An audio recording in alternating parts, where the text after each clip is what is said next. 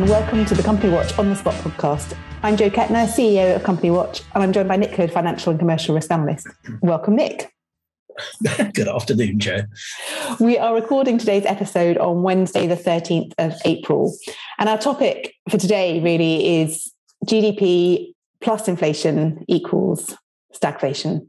And this is something that we have been talking about you know, I think probably about 12 months ago, we started yeah. worrying about this being a, a, an issue. Um, and really, the, the data that we've had this week on the inflation numbers and the GDP numbers for the UK, really, the signs are pointing in that in that direction, aren't they, Nick? So, what are the headlines? Yes. What what have we actually well, learned? Headlines are March um, CPI seven percent. Uh, that's up from six point 2% in February. Uh, the market was expecting 6.7%, so they, it wasn't very happy. That's the highest rate. I keep getting quoted when the highest rate before was, but let's take March 1992, so it's 30 years, when it was 7.1%. Um, we're not far off that level, really, are we? We're well, not far we, off that we, level at we all. Know, we know we'll be through it because, of course, we haven't yet had the April energy price cap uh, rise. Um, and I think everybody's accepting that we're going to be in the region. I mean, that is now clearly identified as probably going to add 1.6% to CPI. So we'll be up within spitting distance of uh, of of nine percent. And I, I was um, reading some of the commentary today looking at that kind of 8.6 8.7% and just just also cautioning that all the the the, the projections for the last few months have undershot. So really yes. 9% is not going to be surprising at all for um, no. No not at all. And and it's the usual suspects um, contributing. You've got um, petrol and diesel up 30.7% year on year.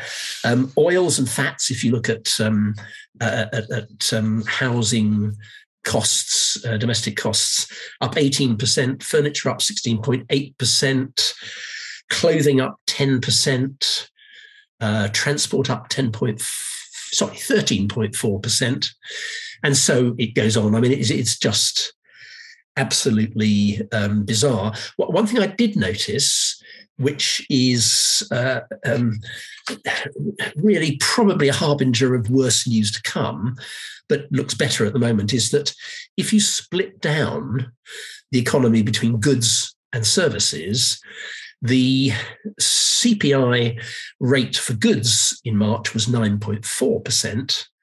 For hmm. services, it was only 4 And the general comment seems to be um, aha, so it's not wages driving up costs in the service sector. But of course, everything else is going up in the service sector. Yeah. and presumably, April. this is this is going to be something that that will come. You know, we've had the national insurance um, hike coming in in in April. We've got the the energy, the cost of living um, prices coming, you know, with relentless yes. um, abandon, it seems. And so there and, will and be remember, much more pressure remember, on wages, I think. And remember, I mean, some of the energy price increase for businesses may already be in the system because, of course, they're not energy capped. Yeah, There's no energy cap for businesses. That's true. We've talked about this before. There are lots of businesses that I've spoken to have, have previously um, capped Fixed. their prices, you know, perhaps a year or two years ago. So actually, there could be even a bigger shock to come to those businesses. Yeah. You know, if they, if they've priced capped in the 2020 um, levels on a three year um, on a three year basis, for example, that could be a big shock to to come it, uh, it, it, it, could, it could indeed be the one that always worries me because uh, you know I've spent most of my career in business one way or another making things or distributing things is that the increase in factory prices in in the year to March 2022 was 11.9 percent. Uh, that's up from 10.2 percent in February. Yeah. So that really isn't a pretty sight, and it's going to get uglier um, still and when we come on to talk about employ- uh, unemployment and wage growth, you know the implications are quite stark and quite uh, quite clear.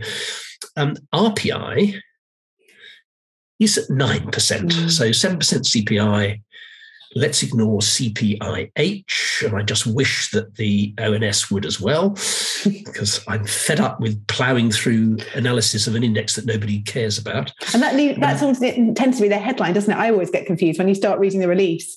All the numbers are relating to CPIH, and then buried somewhere is the CPI figure yes, apologies to apologies to all our all our listeners. This is this is us two um, uh, two nerds getting getting really upset about not liking what the ONS does. But uh, there we go. Um, RPI nine percent, and that came that triggered an interesting warning from the Institute for Fiscal Studies this morning that says that that means that student loan interest rates for higher earners will go up in September from 4.5% to 12%. And for That's lower earners, it? will it'll go up from 1.5% to 9%. Fortunately, it's only for a period of time. This is going to be a real, real roller coaster. And of course, also remember, this is um, England, uh, doesn't apply in Scotland. Mm. But as so, well, and, and also we've got that that's on the top of the the term. Now, you know, you you you the, the, student loan repayment is complex, isn't it? And not everybody, yes. in fact, lots of people won't pay back. Although, let's not forget that the term, the maximum term of repayment, has now increased from 30 years to 40 years. So, you know, presumably, any more people will pay pay back more. But it, effectively, it feels like a graduate tax this now, doesn't it? It does absolutely, and, and and if you think that um, the in a full year the uh, interest rate for higher earners from September onwards, who came out of university with a 50 grand debt, student loan debt, um, will be incurring £6,000 a year in interest. It's just sort of it's ah, staggering, isn't it? Staggering. Um, yeah, and I think, and, and it's interesting. I mean, I guess we're not going to go into the, the detail of this now, but it, it, does that does seem to raise questions about you know university um, attendance potentially pr- pressure on on wages down the line if this yeah. continues to be um, a kind of upwards um, cost that, that people are paying along with the cost of living. So I, I, feel that there are potential little kind of ticking time bombs here that could have quite big um, impacts on the economy at some point some point down the line. That's right, and and, and the, um, a couple of last comments about this. Um, thinking briefly again about RPI, um, the government has 343 billion pounds worth of debt linked to RPI. It's like a third, isn't it? A third of the debt, around about that. and and just in case you think our seven percent is a worry on CPI, um, US inflation in March was eight point five percent. Spain was 9.8%. so we ain't the only ones got with a problem here. Mm. Um, and, but that, in a way, is also problematic, isn't it? Because you know, you think the Bank of England's job is is to to rein in um, inflation, but of course, they're being faced with a, a, problem that is global in its nature, and therefore the tools that they have at their disposal to actually try and control this are you know weak limited um, limited yeah. Yeah. So i mean we've got the next mpc is um we looked it up earlier it's the 5th of may isn't it? So you know interest rate rises presumably you know baked in um for that but yep. will it do any difference? You know it's difficult to see what impact except it's the the old thing of the Bank of England being seen to do something. Exactly. Which, if only they had what? been seen to do something a lot you know, earlier. A lot earlier. maybe maybe that might have might maybe that might have helped matters. So let's move on now, um, Nick. To so we've, we've covered inflation. The other side of the stagflation picture is obviously GDP. GDP. Yeah. So so we've yeah we've done the inflation. Now let's uh, let's let's, do, do, the stag. stag. let's do the stag. Um, this is the ONS numbers from Monday and we are effectively wallowing wallowing in the water with the engines not running. Um, GDP, this is uh, February, up 0.1%. Um, and it leaves the economy comparison to pre-pandemic in February 2020 up a magical 1.5% mm. after two and a bit years.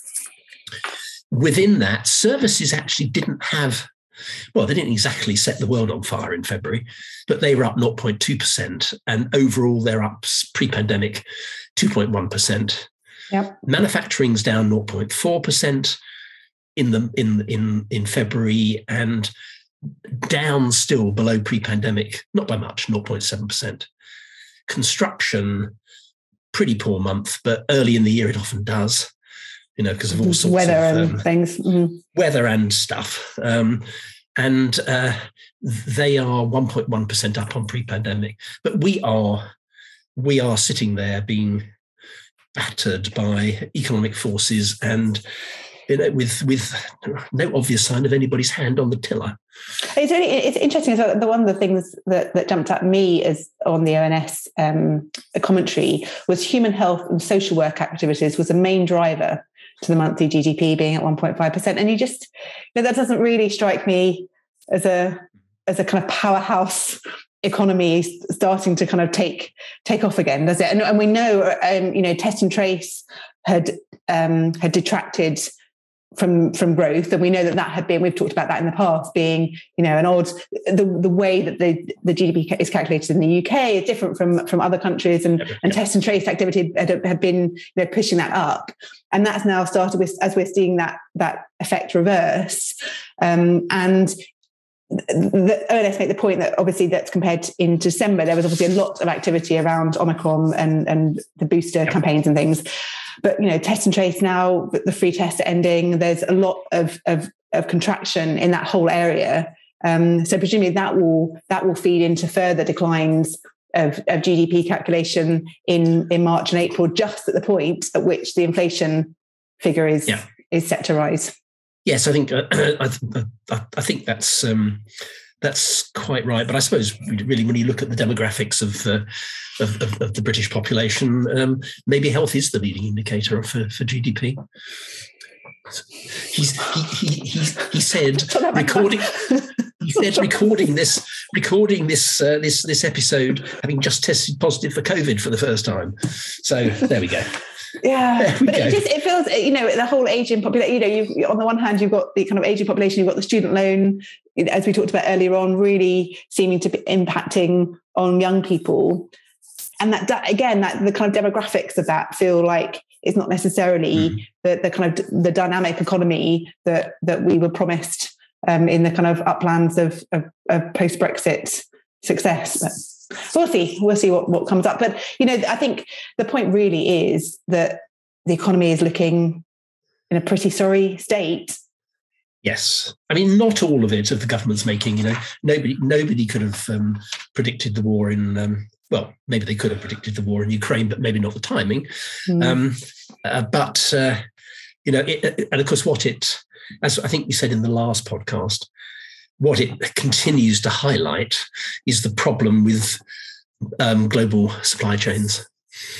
Um, and, and of course, it's not just Ukraine, because interesting, I found a piece somewhere, goodness knows where it was, um, saying that there are now 500 container ships stuck outside Shanghai and other Chinese ports because of the zero COVID, COVID policy in China. Um, and you know that isn't going to help anybody. and that's also been that's also been driving a kind of, you know, on the one hand, slightly positive falling commodity prices, but actually, you know, if it's because production is is slowing down and we're not actually getting the goods and there's a demand, you know, that is Yeah. not a, not a good picture, um, really either. No, no, absolutely. What Right, we final? You went to that unemployment. Yeah, that was your last. Unemployment and wages, yes. Um, should we do the good news first? Yes. Because Can we have some good news, please? good. We Yes. have a good new, piece of good news.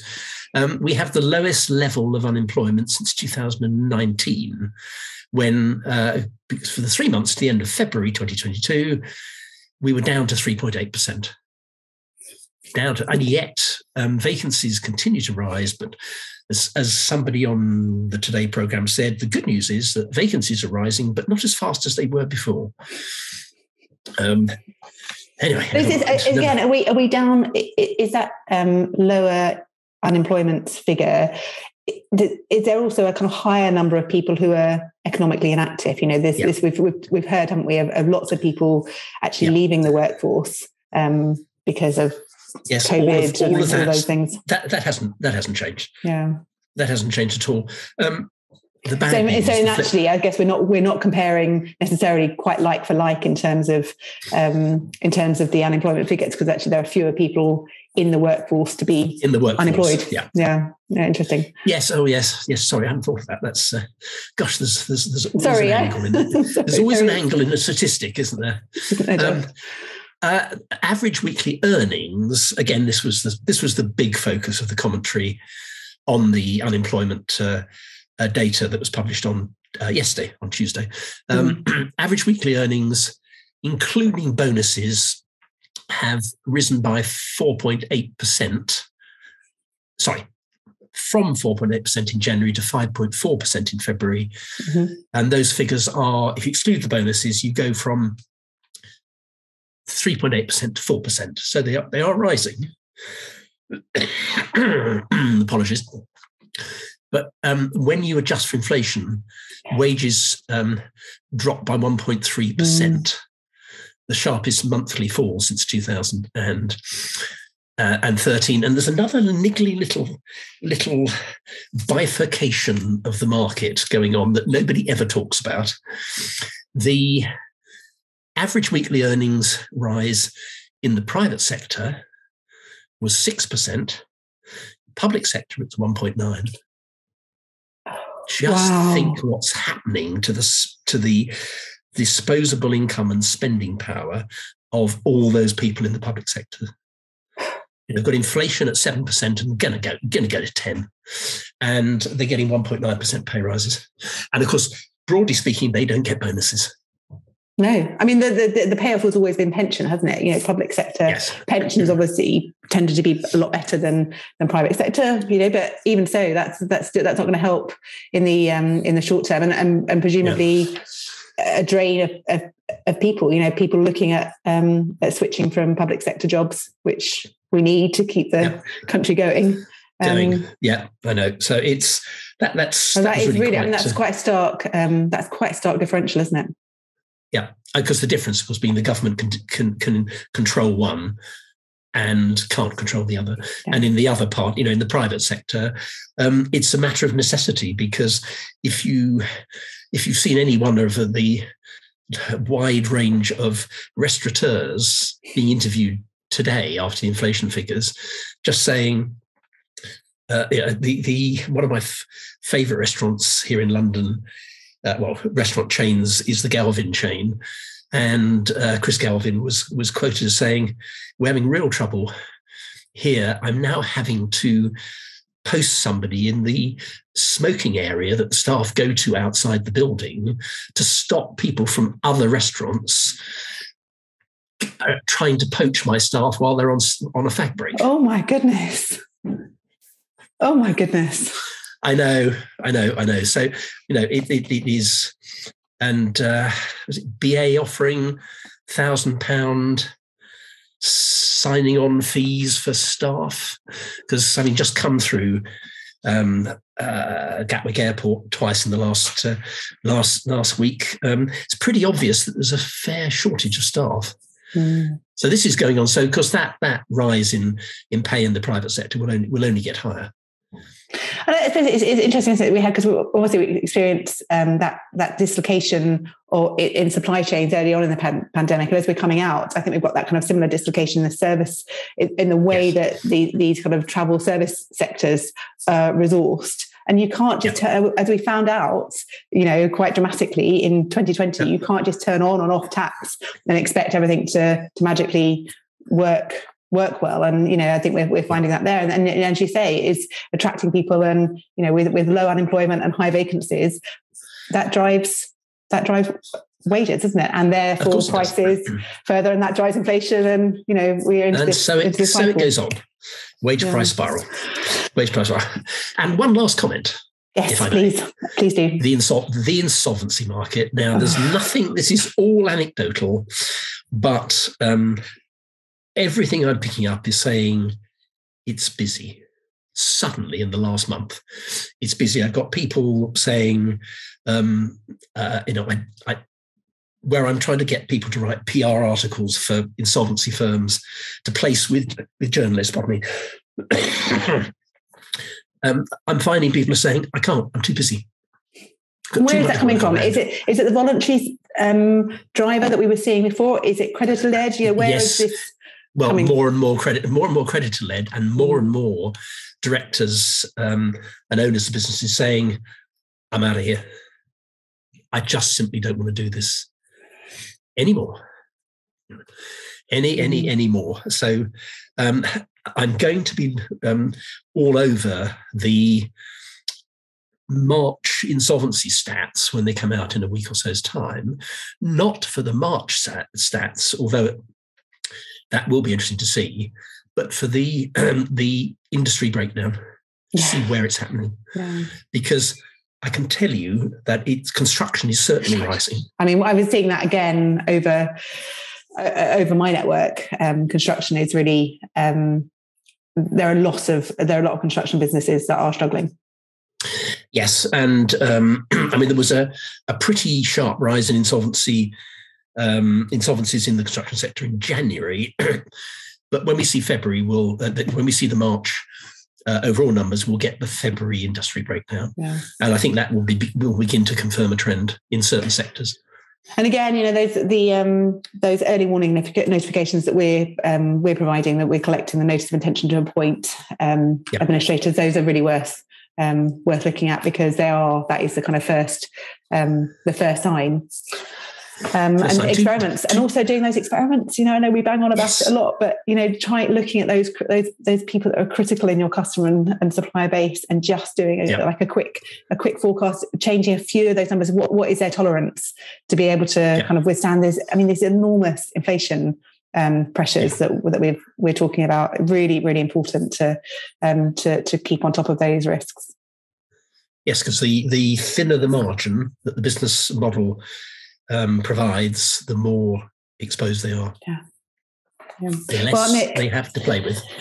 Thank you very much, as always, um, for your very detailed and um, thoughtful commentary. Uh, I'm sorry we're not able to share share better news, but we will be back um, with hopefully some some some more um, some more data and some more more news next week.